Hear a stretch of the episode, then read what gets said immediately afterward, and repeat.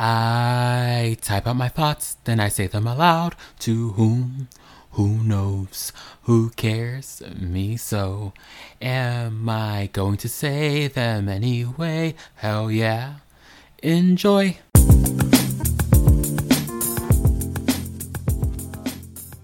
I don't know when I started liking daytime T V talk shows like I'm some middle-aged housewife, but nevertheless, here I am tuning in to the new season of The View that started back up last week. All in all, I think they're staying the course in terms of their coverage, mostly of political matters, which makes sense due to the current climate. Uh, Sunny and Joy remain my favorite hosts, followed by Whoopi and Sarah, with Megan bringing up the rare womp womp. Now, a good portion of the fans of The View, or at least according to the YouTube comments, don't like Megan. Now, I wouldn't say I don't like her because I don't know her, but it is annoying and frustrating, yet entertaining to watch her on that show. I will admit, I am sure it is not easy, as Megan has reminded us on numerous occasions, to be the only conservative opinion on the show, debating your viewpoints against more liberal-leaning ladies. And maybe the show should give Megan another partner in crime to create more balance and more equal-sided debates. But I actually don't think Megan would want that, because as much as she complains about it, I feel like she does like being the only one to hold that mantle. But again, that's not my issue. My issue is that she will so adamantly hold onto that conservative title that her arguments against issues and opinions on matters often rest on misconstrued and out-of-context quotes and poll data, and the worst offender, whataboutery. Now, I didn't even know that this had a defined term until this show, but whataboutery, also known as whataboutism, that's a funny word, whataboutery, um, sorry, but but whataboutery, also known as whataboutisms, according to my lovely Miss Google, is a logical fallacy that attempts to discredit an opponent's position by charging them with hypocrisy without directly refuting or disproving their argument. Now, some of my favorite YouTube compilations are of Megan doing this exact thing. The topic will be on something that the current president and his party is doing that is affecting people present day. And Megan will bring up something from so long ago from the opponent's party to paint the image that her party is not the only one with issues and political wrongdoings. And it's just tiring to watch because it's as if she's not even listening to the questions being presented to the ladies and already has her mind made up and won't likely waver. Now, the other thing about Megan and... and The View is that she doesn't seem like she wants to be there half of the time. From her non-participation in the topics that aren't politically related to her scowls, huffs, eye rolls, and frowns when the other ladies are speaking, or she doesn't get to make her same point for the tenth time. It seems the ladies have a good working relationship overall, though Whoopi's treatment of, of Sunny sometimes leaves me questioning, but still, it looks like the ladies leave the politics at the table. Alright, so for instance, Whoopi started the show last week talking about the show Cobra Kai that just hit Netflix and, and how much she's been enjoying it, and all the ladies, whether speaking or not, seemed engaged and in a jovial mood for this lighthearted first topic. Meanwhile, I see Megan in the corner of my T V with that scowl waiting to move on to the political sparring she so loves. Lastly, Megan often brings up how women political commentators and women in media in general often get depicted and painted as bitchy, mean, catty, and so on by news outlets and blogs when expressing their opinions or arguing their stance. And I can see truth in that. I can. But Megan, that is not why you're disliked or depicted that way. Not in the slightest. Anyway, that's how I feel about The View and Miss McCain. And I will continue to watch because as much as she bothers some and sometimes me, she still makes good T V.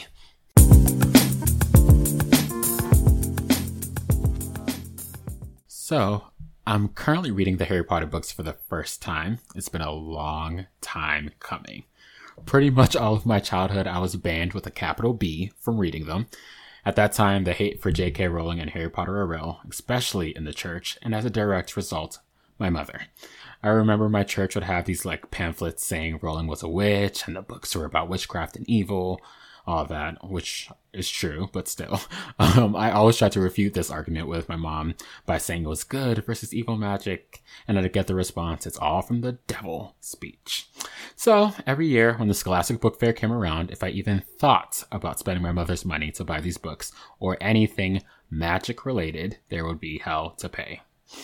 Looking back, I don't know what was stopping me from just reading the books at the school library in secret, but I just opted to be an avid fan of the movies instead, having seen all of them at least fifteen times now. You remember the A B C Family Harry Potter marathons? Literally, if I saw that was on, whatever I was doing that day was pretty much canceled because I was glued to the T V. There was this one time I was watching Prisoner of Azkaban, and of course, of course, my mom walked into the room right at the scene where Harry, Ron, and Hermione were on the Hogwarts Express and the Dementor showed up and frosted the room and was about to suck Harry's soul. The timing could not have been worse. Mind you, at this point, I think I was like sixteen, seventeen, so she started in with her usual talk and I just hit her with the, "It's just a movie," and I kept watching. Sometimes I do wonder, though, what the outcome would have been if she had decided to read the books and or watch the movies alongside me to see why I was so interested in them. Maybe a possible bonding moment, a shared love for the Wizarding World, who knows? Probably not, though, seeing as how she's still anti-anything non-holy-like, and I'm still me, a Harry Potter-loving, magic-obsessed deviant. Um, but bringing it back to the books, I now, with my own money, time, and space, decided to buy the book set and began truly diving into the world of Harry Potter for the first time, and it has been everything I've expected and more.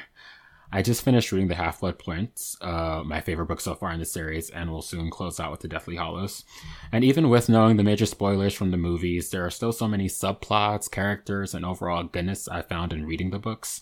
And in addition, just to add a bit more to the mix, I found a few Harry Potter podcasts that go through the books chapter by chapter that I listen to alongside my reading to hear their commentary and to have someone, quote unquote, to talk about the books with twenty or so odd years later. Honestly, I don't think it's ever too late to experience this world and the books. So if you haven't, start today.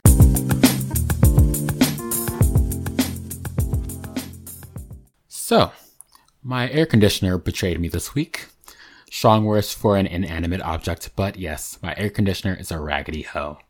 To make a long story short, a few nights ago, I discovered that my A C had mold growing within its walls. At first, I thought I could clean it up, so I took it out of the wall, got my bleach and gloves, and went to work. For about five minutes, but I soon realized it was hopeless.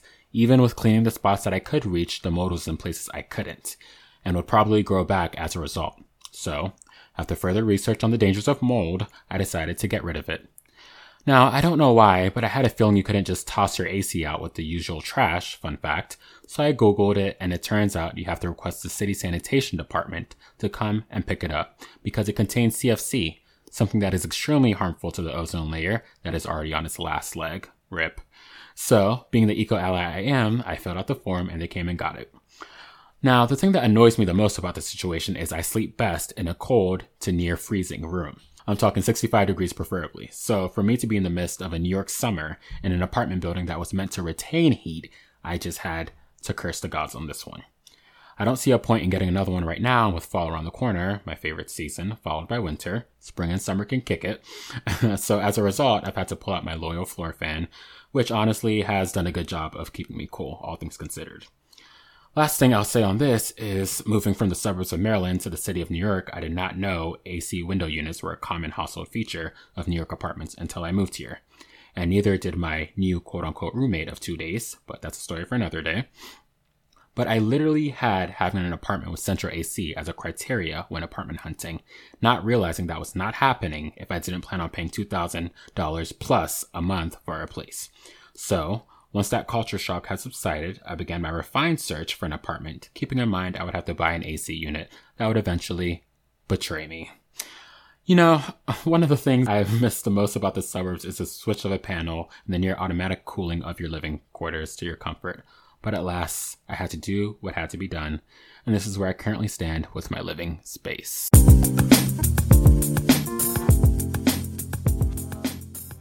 So, the new, I say so a lot, uh, but anyways, uh, so the new season of The Boys on Amazon Prime Video just started, and I just love it for its realistic depiction of what it would be like to have superheroes actually exist in the world, but primarily in the U S. Um, but you know, like pretty much what you imagine, at least when you're a kid, of what superheroes are like is the Disney Marvel like image of Captain America saving the day and being good natured and all that jazz, which is not completely wrong.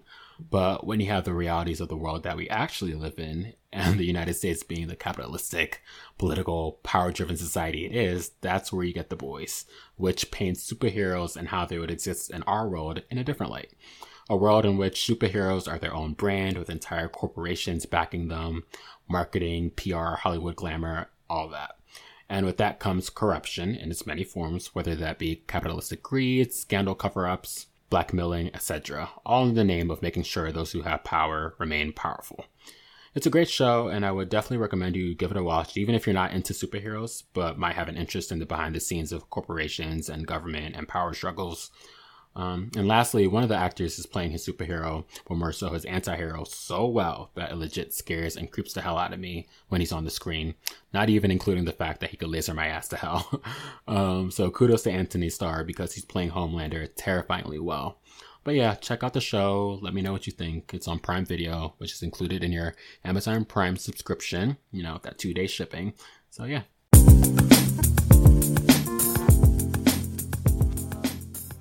Does anyone else listen to podcasts and YouTube videos at one and a half or two times speed, or is it just me? I don't know when I picked up this habit, but literally any media that I can speed up, I do. Sometimes even porn. Trying to listen to it at regular speed now just sounds unnaturally slow to me. Most of the time, it doesn't sound like they're speaking faster than normal, but every so often I realize how fast they are talking and have to rewind a bit to make sure I caught everything. I honestly think it first started with me trying to get through longer podcasts and videos quicker, but now it's just become a habit. Um, there's this blog titled What's Your X Rating on Audible by Jane Hugh from two thousand seventeen talking about this, and in it, she says listening to an hour podcast at one and a half speed converts to forty minutes. So that's twenty minutes of time saved. And for my longer podcasts that are about four and a half hours, they get that two times speed treatment. And I still feel like I'm processing and understanding everything they're saying, though how much of it am I retaining? That's another question. Um, but there is a need for like added focus and attention and intent listening, which can be a good thing depending on the topic matter. With T V shows, movies, and music, I can still listen to it at regular speed, usually because that's my only choice. But when given the option to speed something up, I do. I realized this wasn't the norm, though, when I was watching a video aloud and my roommate was in the room and asked why they were talking so fast, and I had no idea what he was talking about till I realized it was on my usual one and a half speed. I don't know. I just found it interesting and wondered if anyone else had the same habit.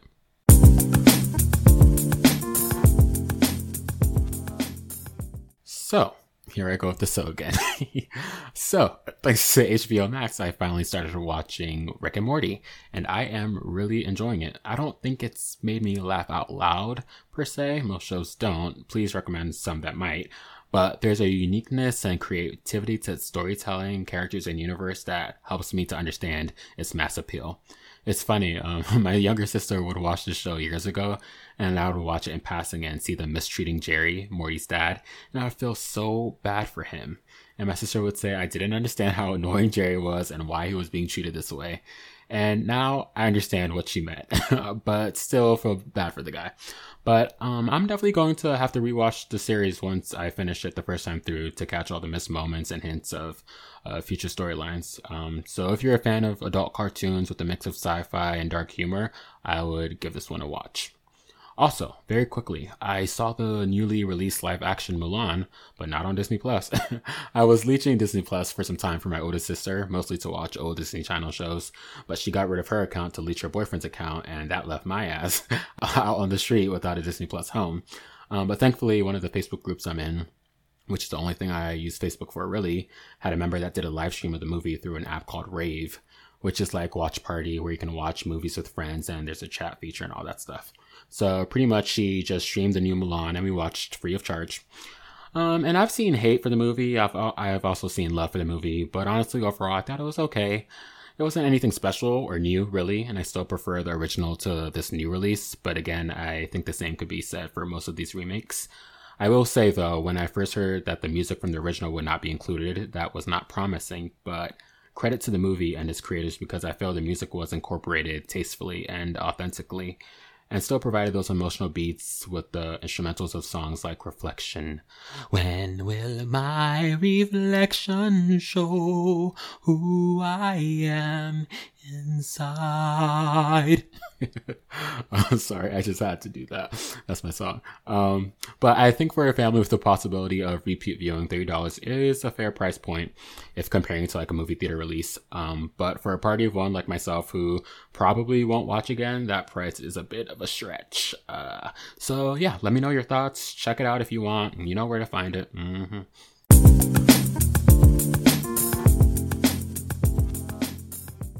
Hi, Editing Kofi here.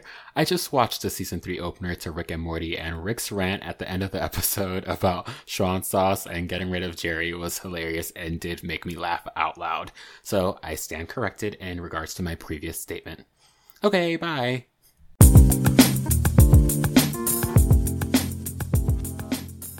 I would like to leave you at the end of each episode with a quote from my quotes page in my notes app. And it's just a collection of quotes that I have encountered through my years of living that I found interesting and insightful. Now, some of these quotes I don't know who said them originally or at all, but some I do, and others I just have who said them where I encountered them. I think ownership is important, so I just wanted to preface with that.